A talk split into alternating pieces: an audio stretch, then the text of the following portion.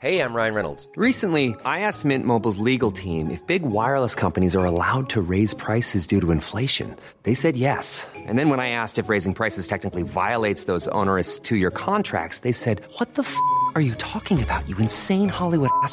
F- So to recap, we're cutting the price of Mint Unlimited from $30 a month to just $15 a month. Give it a try at mintmobile.com slash switch. $45 upfront for three months plus taxes and fees. Promo rate for new customers for limited time. Unlimited more than 40 gigabytes per month. Slows. Full terms at mintmobile.com. Planning for your next trip? Elevate your travel style with Quince. Quince has all the jet setting essentials you'll want for your next getaway, like European linen, premium luggage options, buttery soft Italian leather bags, and so much more. And is all priced at 50 to 80% less than similar brands. Plus, Quince only works with factories that use safe and ethical manufacturing practices. Pack your bags with high-quality essentials you'll be wearing for vacations to come with Quince. Go to quince.com slash pack for free shipping and 365-day returns. I'm Sandra, and I'm just the professional your small business was looking for. But you didn't hire me because you didn't use LinkedIn jobs. LinkedIn has professionals you can't find anywhere else, including those who aren't actively looking for a new job but might be open to the perfect role, like me.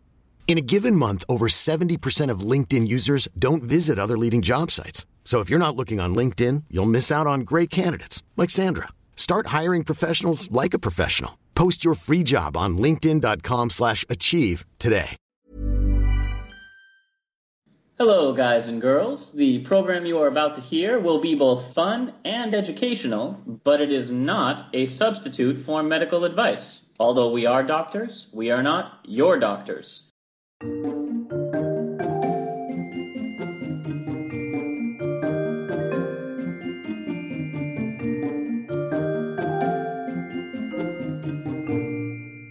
Hello, and welcome to Travel Medicine. As always, I'm your friendly neighborhood internal medicine doc, Dr. J. Hey guys, Dr. Santosh here, pediatric infectious disease doc and researcher. We are all over the place today, Santosh. We're Uh, talking about butterfly toast and Drano. yeah, the uh, if you want to, are, are we giving people a peek behind the curtain? Is that what's No, we're on? just going to let them make their own decisions wh- what those topics mean. yeah, yeah, yeah, yeah. All that to say, sometimes we get a little discombobulated as well. This is one of your favorites. So, folks, it's an alternate week. And I think by this point, six years in, or welcome, new folks, you should all know what that means. Every other week, it's time for a. Journal Club! Yay! Woo! Still working on that sound effects budget, Josh. Still working. To be fair, this was also one of the laziest intros we've given. So I feel like the low budget sound effects were appropriate here. yeah, yeah. But this week's roundup of medical news is focused on a theme I like to call, huh, who'd have thunk it? This is a very low budget journal club. oh Just- yeah, you, I guess you didn't even do your do do do do do do's, which you usually do. No, Yeah. no, no, that's that's that's only for our 80 plagues episodes. Moving on to the first article. Some of you may remember the hot new disease back in 2015, 2016 had nothing to do with China. It was instead South America, and down in Rio de Janeiro, we had the Zika virus. Remember the Zika virus? Happier times. It was it. The scary thing, if nobody remembers, is first a lot of investigators. Brazil, by the way, has an amazing public health infrastructure. They they have amazing reporting for birth rates and uh, developmental disorders in kids, and a really good way of providing ongoing and preventative health to everybody. So they they track these parameters really well. They saw a massive uptick in children born with microcephaly or small heads. Itty bitty heads. Itty bitty so heads. cute. the the incidence was much higher than would be normally predicted because usually there's a you know a small percentage of children who are born with microcephaly for some reason or another. So Dr. Karin Nielsen, um, who's here at UCLA, along with her colleagues down in Brazil, started investigating, and they found largely the presence of this virus called Zika and they saw they saw that a lot of the mothers who gave birth to these children with microcephaly were infected with Zika. It wasn't a perfect one to one correlation because it was difficult to detect this thing. Um, and nobody had very good tools to figure it out because this was actually an old kind of nothing virus from back in the 1970s in Africa. Nobody had really talked about it. But it looked like it had made its way west. And during that time, it had also gained some mutations that caused neurological disease and eye disease, especially in the growing fetus. And they are highly, highly suspicious at this point that the Zika virus was the cause of this uptick in problems with neurology and neurodevelopment in developing fetuses around Rio de Janeiro in South America. Or at least so went the news chyron scrolling across the screen. Don't Mhm. travel anywhere in South America, or you could have a baby with an itty bitty head, or something to that effect. and we had So- travel restrictions eh, all the way up to the Caribbean, actually. So, as we are in travel medicine, I figured let's follow up and see were those fears justified? Because an important part of science is checking your work. hmm So, around a group of about 200 babies born to mothers who had contracted Zika virus, they Dr. Karin Nielsen Saines at UCLA and her colleagues tracked these babies, and they were all born by December 2016 and assessed using standard tests to follow infant and toddler development in terms of language, motor skills, cognition, vision, and hearing. About half of the babies who had abnormal assessments early in their lives ended up testing normally in development around ages two or three, whereas maybe 30% of the children had lower than average development, which includes things even like just eye, vision, or hearing deficits. For most of them, language development was the most affected, with a much smaller proportion showing motor skill and cognitive development. Um, and when we're talking small amounts, eye exams were abnormal in about 7% of these 200 babies, hearing deficits of some form in about 12%. Only eight of the children had microcephaly, the abnormally small head shape. Right. And over time, it actually resolved in two of these kids. This is scientifically not unexpected, but it does conjure up a delightful mental image of their heads just inflating like no, no. Oh, just like you know, like when you put your your thumb in your mouth and you blow, and your head inflates like a mm. cartoon character. That's what I'm picturing. That's not what happened. The head No. just kind of caught up with the rest of the body. No, and then the other, the kid had corrective surgery, but I still choose to think of it as of the eight children with microce- microcephaly, two of them were just like bloop, bloop, bloop, bloop, bloop, bloop, and it got bigger.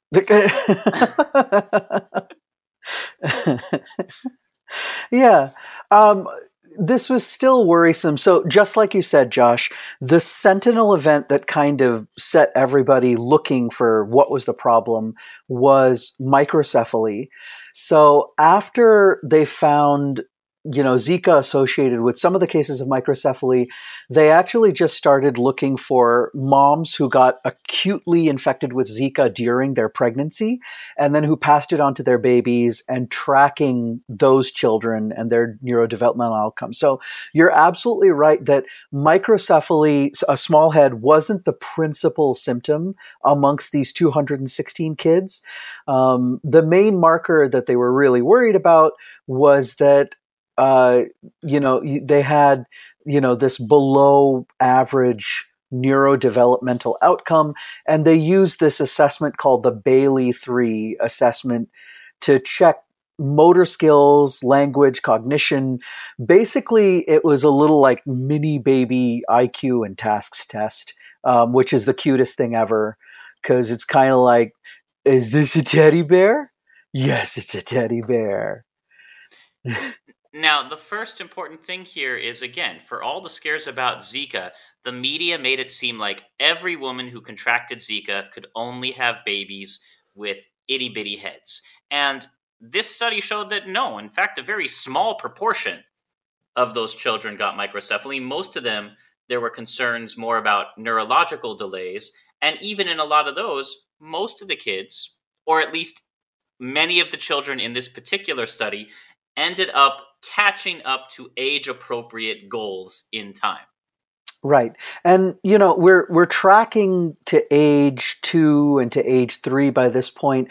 The main reason that you create this cutoff uh, for this particular study is that we start to get a lot of confounding things, uh, factors after this point that can affect a child's development past this toddler type of age. So now you're going to start getting things like, well, how much does diet, exercise, sunlight, um, you know, uh, stimulation, uh, that uh, schooling, nutrition, all this kind of a thing. Uh, what does that factor in to changing a kid's neurodevelopmental outcome?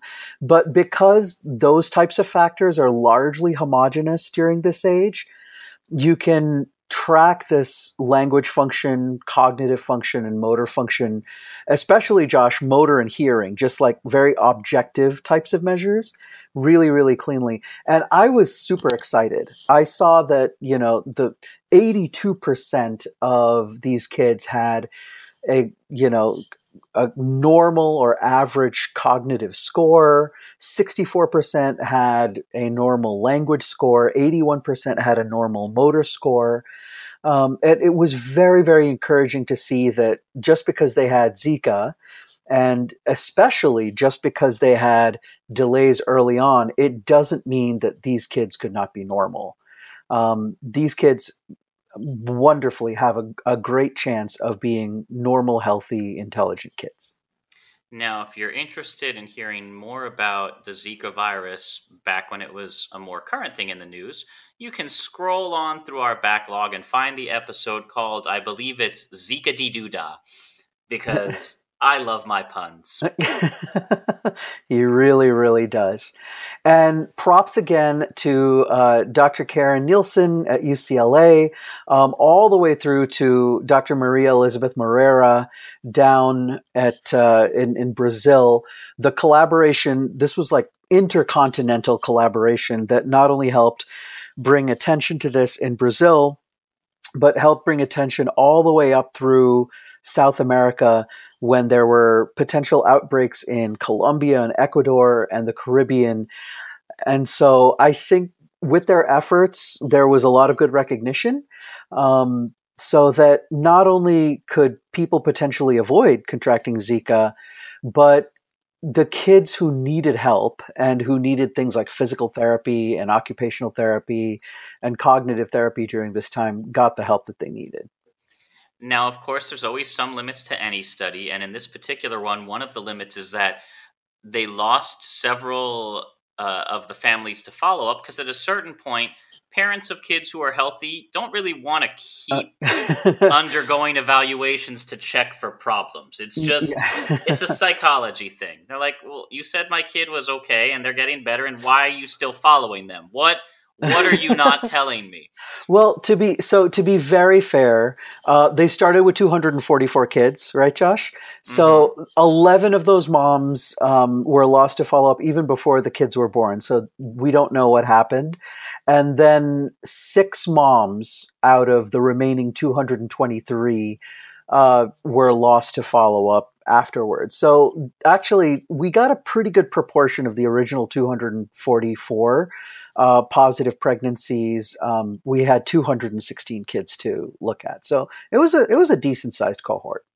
And there also, sadly, was no control group, which right. it's not like they were testing any particular treatment, but they didn't have any way to track against as as you said earlier what's normal for development based on cultural and societal surroundings and environment sure at that time so either way some good news about something that we were very worried about turned out to be not as big a cause for concern, and most of the kids who had it looks like they'll turn out quite all right. Hmm. I'm very, very. Who would have thunk it? is this going to be the thing after every It's single article? be. This is gonna be the thing. Uh, Look, this- I told you it's a low budget one. I no, don't really no, have it's segues. fine. I just want to see where your Cronkite is at. My journalistic integrity. yeah. All right, go ahead. Moving on to our next story. I know one of the things that you get super excited about is CRISPR and its applications in humans and for gene therapy. Yeah, I well, I already use CRISPR, and CRISPR is already being used in the lab all of the time. The question right now is, what's the application for uh, application to human disease? And that's the big exciting thing that's in the news right now. And as humans, we were pretty dang proud of ourselves for co opting CRISPR into our society for all its medical applications. And then we learned that we are not the only creatures that have the ability to CRISPR. Well, uh, yeah, I mean, to be fair, we stole this from you know from uh, Streptococcus and other bacteria that use CRISPR-Cas9. So uh, I, I don't know that we use it. We stole it. Well, we're not the only ones who thought to steal it because there is a kind of virus called a giant virus. yeah, And giant viruses are, I mean, it's not like you're going to walk down the street and see one. They're still fairly small. they are. They are. But I, I actually love this particular virus because it's called a Mimi virus. The Mimi virus! It is. You, yeah. and you have to say it with that high pitched voice. yeah.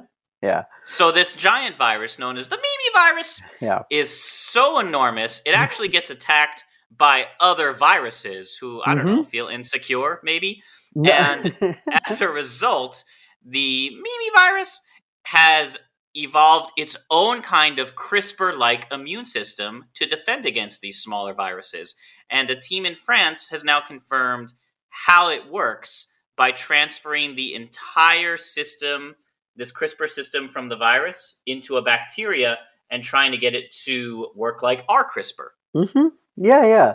So, for those of you who are not quite sure or who haven't done a read up on what CRISPR Cas9 are, CRISPR is not actually the tool. Um, CRISPR is a series of palindromic repeats, meaning that in the genetic code, when you're reading DNA or RNA, it'll have a repeated sequence that if you read it forwards or backwards, it'll read this you have these repeats that are actually found in viruses. So bacteria uses a enzyme called Cas9, CRISPR associated uh, scissors, actually, snip, to detect those repeats and say, oh, that's a virus.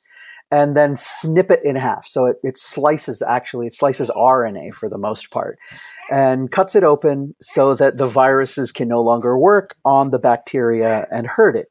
Then, interestingly, Josh, the coolest part of the system in bacteria is it takes that sequence and then stores it in its own genome, like a little library, so that it can, if it sees that virus again, it can actually read its own DNA and say, Oh, I've seen that thing before. That's a bad virus. Let me go send Cas9 and kill it. Um, so it's what awesome. you're saying is these viruses and bacteria basically are scrapbookers. the, They collect things that they've seen before, Uh-huh. and when it comes up, they go, "That looks familiar. uh-huh. Let me go digging through my journals." Yeah, exactly. And it'll it'll you know Cas, it, you, you'll have a reading enzyme which actually reads the DNA sequence until it gets to the right CRISPR and says, "Oh, dude, that's the same thing that's invading you right now. These random pieces of RNA that are floating around. That's not supposed to be here. Scrap it." And then scrap. it. So the discovery was that this giant virus, the Mimi virus, was immune to a. Oh, you didn't say it right, phage. Josh. You're right. The discovery is that this this particular virus, the Mimi virus, is immune to a virophage called Zamilon. Oh, ah, I love and the it. scien- and the scientific community said, no, you know, this isn't really a CRISPR kind of system. So this French team, led by scientist Raoult, transferred the Mimi. Yeah, I don't even think I can say that. Mimi virae system to an E. coli and tried to replicate it. And they swapped the Zamilon virophage for instead a bacterial gene. And when they activated this system, that gene got chewed up and added to the scrapbook. So it successfully changed the target. And this shows that viruses, or even this system, is not specific to just virophages. And it's a way that viruses could evolve resistance. So we know a little bit more about how viruses can protect themselves from bacteria and protect themselves in, from our immune systems as a result of this. So uh, I, I absolutely love this because the Mimi virus, when you start getting to giant viruses, we start kind of blurring the line between what's a, a, a virus type of uh, organism, which is something that cannot replicate by itself. It needs to hijack another organism's cellular machinery in order to replicate. Then there, there is this notion and these thoughts that at some point, you know, viruses kind of figured out surrounding themselves with a membrane, you know, gained some other organelles and protein machinery, and then independently began to replicate by themselves.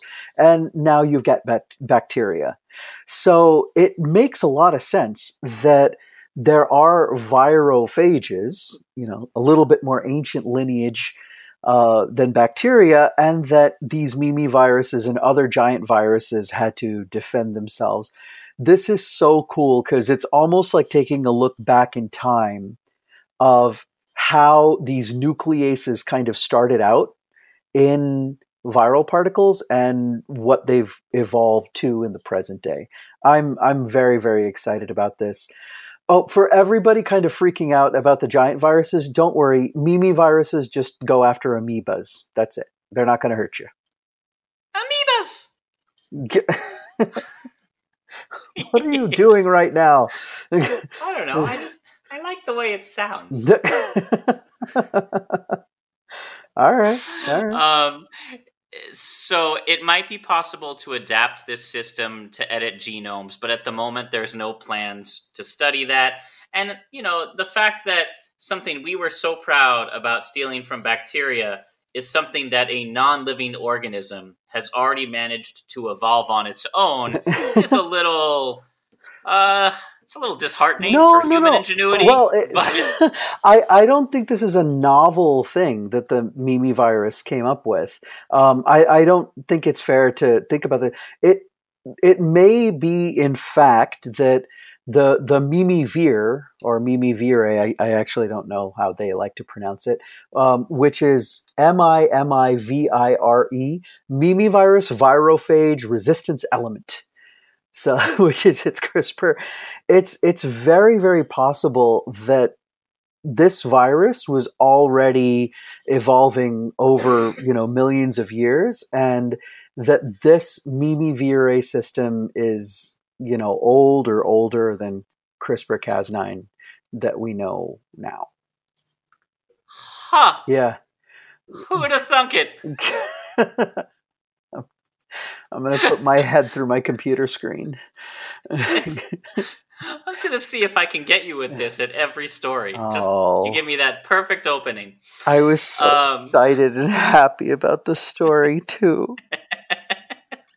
Fine. So, moving on to our next story, gallstones. Mm. Lots of people get them, and for the most part, Some people love them. Some people, no, no, nobody Yeah. likes them. for the most part, we know a lot about how they form. Uh, many are kind of clumps of crystals in the gallbladder, often caused by collections of cholesterol. But even though we understand how they form, it's not entirely clear how they stick together. Like, what's the glue holding these little clumps to a point where it forms a gallstone that can get lodged in your bile duct and cause pain? Mm, yes. And now, thanks to uh, scientist Martin Herrmann at the Friedrich Alexander University Erlangen Nuremberg in Germany, for Oh. scientists who want to do for scientists who can't read good and want to do science good too. I you don't get much more German than that series of like Martin Herrmann at Friedrich Alexander University, Erlangen, Nuremberg. I mean, where's that person from? That's Germany. Nice. and they began studying small gallstones in the bile of people who were already undergoing operations to to treat this. And what they found is it seems immune cells, human immune cells, may be the glue that binds gallstones together. And on the surface of all of these stones, there were signs of tiny little sticky webs of DNA released by our immune cells to catch invading microbes. And now I get to think of my body filled with tiny little immune spiders. so that's a pleasant thought. It is. So this is something that's been known for a while. It's really cool. We usually, you know, the cartoons that we always see, Josh, of the neutrophils, they gobble, right? Like you see them kind of forming a little Pac-Man like mouth, Mhm. and they surround the bacteria, and then they, they, it, Waka, waka, yeah, waka, waka. it globs it up, and then the bacteria breaks down inside. Well, dude, your neutrophils are also little, little tiny Spider-Men um, they can throw out these things called neutrophil extracellular traps or nets. Haha. Um, I'm not. I'm sorry, let's all take a moment of silence to appreciate a good science Ye- name. oh, oh my God! They actually want, you know. um, And by the way, other non-biology scientists have figured this out a long time ago, but we're we're so bad about. Yeah, they would. Oh, it looks like a net. Let's call it a net. What does it stand for? Neutrophil extracellular trap. Josh, neutrophils regurgitate their guts, including their nucleus. Okay, with the DNA contained inside, because DNA is very, very sticky, and they shoot it out like frickin' Spider Man, and it casts out like a net and surrounds whatever they're trying to grab. And then suck it back into themselves to destroy, or just go ahead and entrap the the particle or the bacteria right there and wait for its buddies to come in and, and do the rest of the work. Do, can you imagine your cells like shooting out little webs like this? It's happening all the time. My body's filled with Spider-Man. Oh. This I can get behind. I mean, I, I go Spider Man instead of just like spiders, but yeah, you the, um if if you could could could you do me a favor and just like while we're here, just like Google neutrophil nets and go to images and take a look at some of these. You can actually see the trap like springing, like poing, and then ah, it's so much fun. Ooh. You see that? Ah. Thwip. yeah, there's So, you got the To test this, Yeah. the team mixed a couple of cholesterol crystals with human neutrophils in a lab setting, and the neutrophils responded by flinging their DNA out at the crystals. And then, when the team shook and spun around gallstones in the presence of neutrophils, the gallstones collected a whole bunch of these nets on top, and that pulled even more cholesterol crystals and calcium together to form larger stones. So, why do we care? Yeah, well, we always, for a long time, we thought these phenomenon, and by the way, this is kind of under the umbrella of cholesterol plaques in your heart that cause heart attacks. We always thought that these were kind of static phenomenon. You know, the the cholesterol or the gunk just kind of gloms together and sticks, and then it causes an obstruction, whether it's in your gallbladder or in your heart. But we now know that there's a pretty strong inflammatory component that there is something that signals that this is foreign and it's dangerous. And so our inflammatory cytokines get ramped up, neutrophils get called in.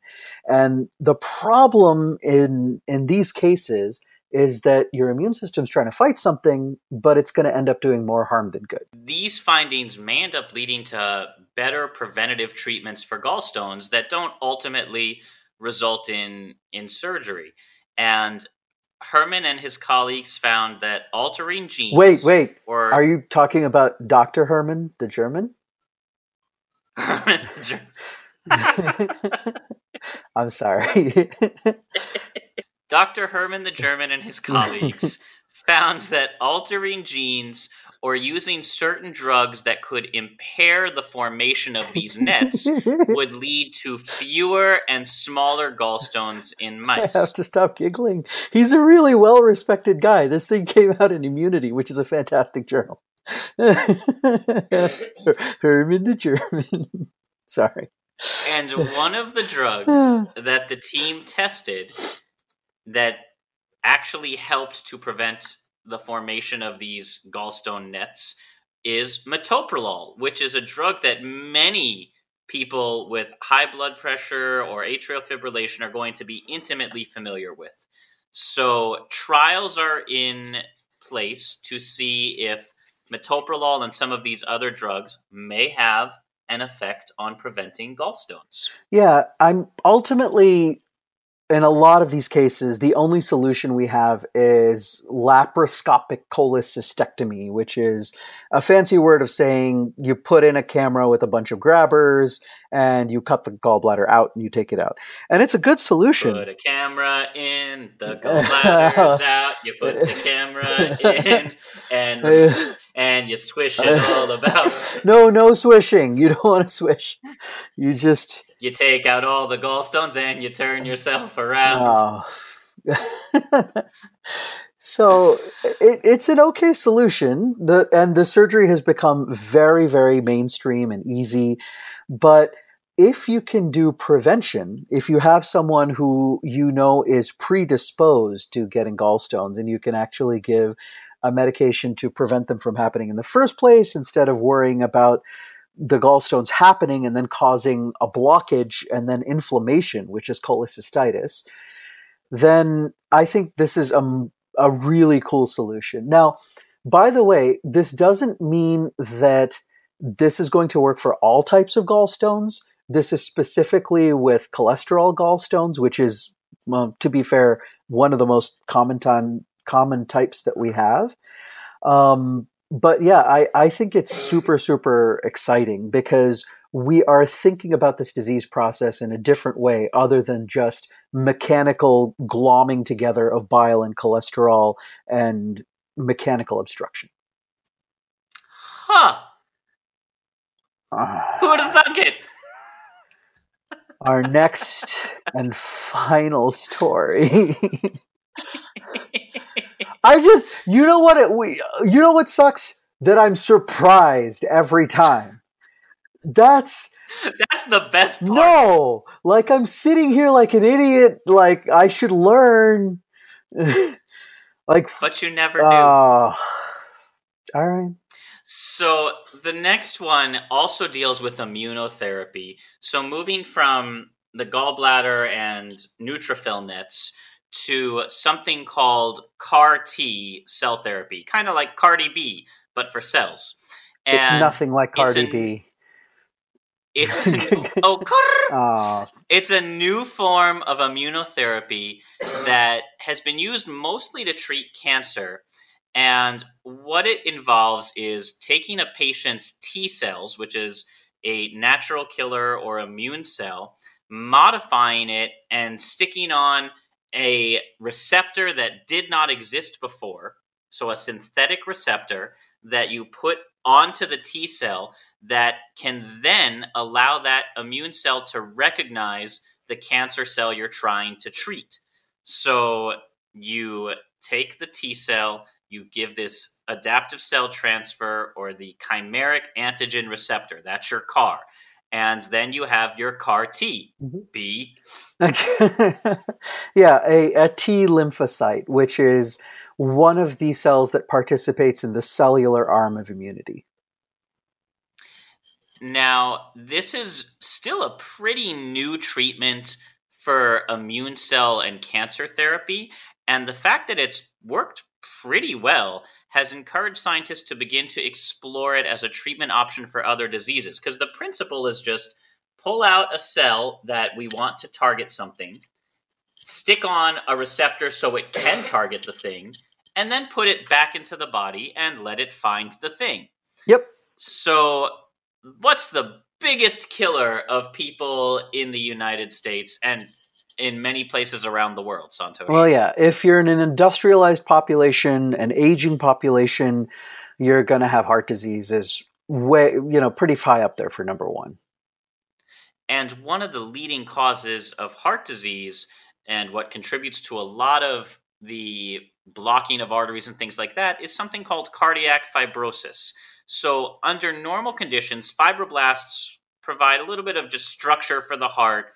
Um, but when these cells are overactivated, usually after a heart attack or a traumatic injury, they can start depositing excess fi- uh, excess extracellular matrix or building blocks into the heart muscle. And this causes the muscle to thicken. It causes a loss of flexibility. So you get a stiffer heart. You're more likely to develop heart failure or problems with your heart valves where you can't pump blood as efficiently.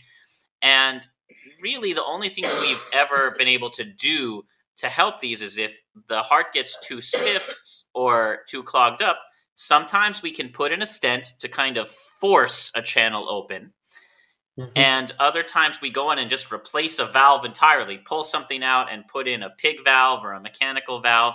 So the idea that we could now take these cells and design them to target fibroblasts that have become hyperactive is what this study is all about. Mm-hmm.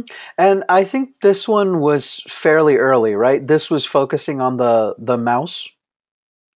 Yeah, so this was performed by Dr. Jonathan Epstein at Penn Medicine, and also there were a couple of cardiac studies in mice performed by Kaur K A U R et al. in 2016 and Kanisicak.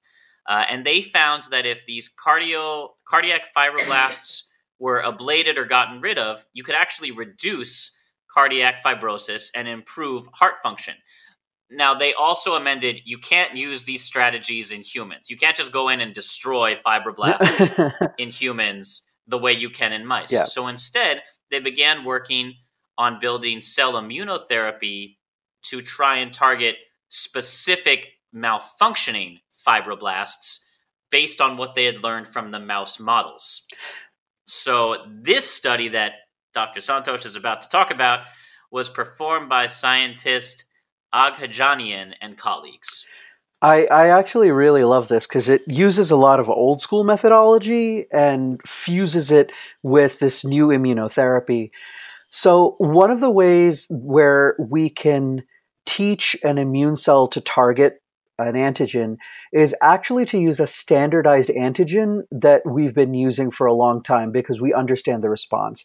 So we actually have been using OVA. It's um, uh, it's basically an egg artificial antigen, uh, and it's a big ovalbumin, you know, piece of protein that's easy for the immune system to recognize and to kind of train a new immunotherapy against. So the mice actually had a genetic alteration where their cardiac fibroblasts also expressed ova on the surface.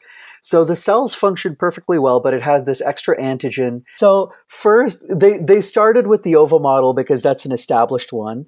And then they said, okay, so we're going to take the CAR T cells and we're going to have a T cell receptor against the ova peptide um, because that's already established. And so we'll give the CAR T cells to the mice, and oh, boom, less cardiac fibrosis.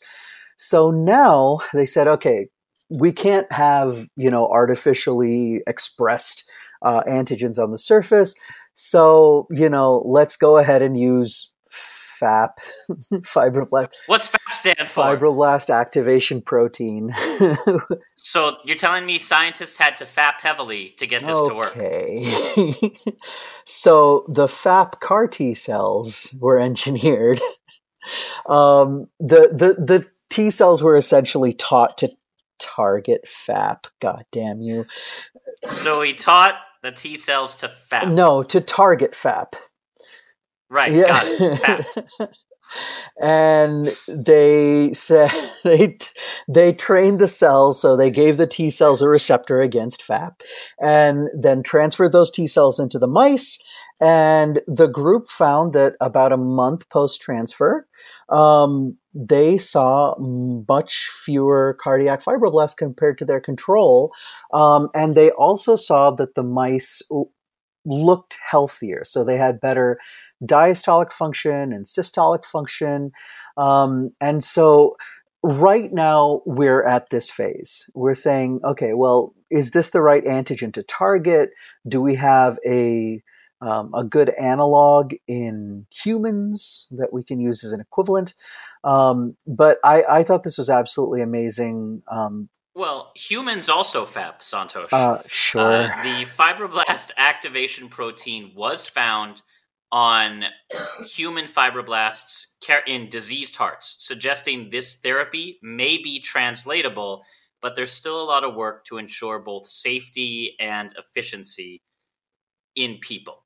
So they've learned a lot about how to engineer the immune system, mm-hmm. but if this works, the next steps they would have to advance it to in human clinical trials after doing some larger scale animal trials. Yeah, and the the one worry is that you do need cardiac fibroblasts around.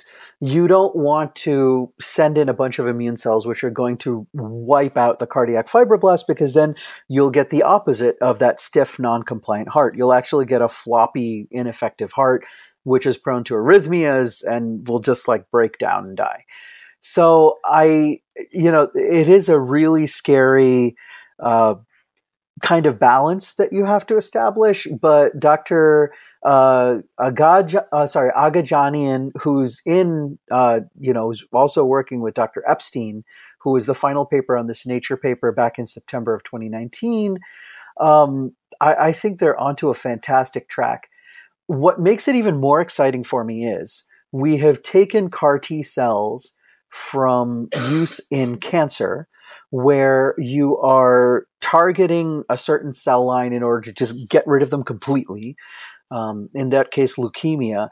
And now you're actually using it to moderate uh, overgrowth and inflammation, um, this kind of a process that leads to tissue destruction, but it's not quite cancer. So, Josh, you can also think about this uh, uh with a, as a possibility for something like hepatitis, where you start to get fibrosis and cirrhosis in the liver, you can also target fibroblasts potentially in the liver with CAR T cell therapy like this if it works out.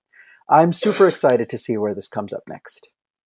Now, these will only be designed for diseased organs. So, this isn't something you can do to prevent heart right. attacks, but it's something you can do to prevent remodeling of the heart following a heart attack if it works as planned. And you could do this to prevent further advancement of a cirrhotic liver. So it would be good for tissues that experience disease or pathology due to scarring and injury. It's not going to be a preventative treatment. Yeah. Prevention is still, you know, stop smoking, exercise more, eat properly, don't drink so much.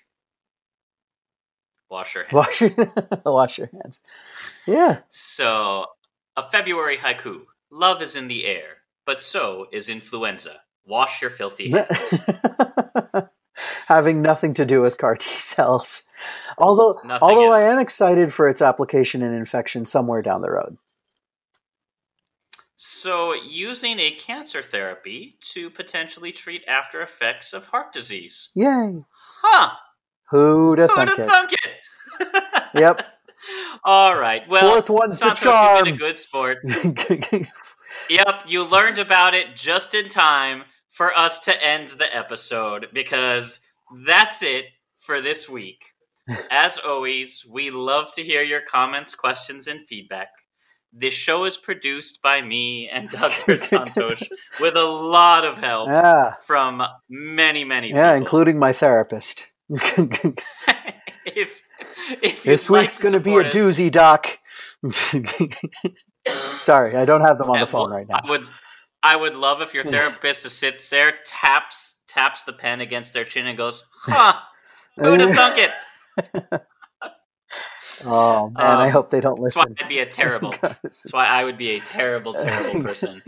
Uh, if you would like to learn, if you'd like to support us spiritually, emotionally, or financially, links to do that are in the show notes, along with links to resources used to research this episode. Our theme music is composed by Rachel Ledger. And until next time, as always, happy travels. Bye, guys.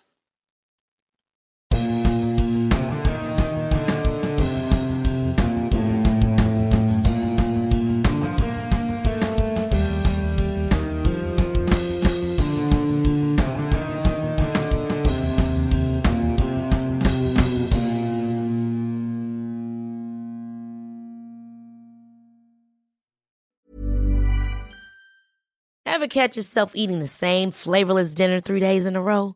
Dreaming of something better? Well, HelloFresh is your guilt free dream come true, baby. It's me, Keke Palmer. Let's wake up those taste buds with hot, juicy pecan crusted chicken or garlic butter shrimp scampi. Mm. Hello Fresh. Stop dreaming of all the delicious possibilities and dig in at HelloFresh.com. Let's get this dinner party started. Hey, it's Paige DeSorbo from Giggly Squad. High quality fashion without the price tag. Say hello to Quince. I'm snagging high-end essentials like cozy cashmere sweaters, sleek leather jackets, fine jewelry, and so much more. With Quince being 50 to 80% less than similar brands. And they partner with factories that prioritize safe, ethical, and responsible manufacturing. I love that. Luxury quality within reach. Go to quince.com slash style to get free shipping and 365 day returns on your next order. Quince.com slash style.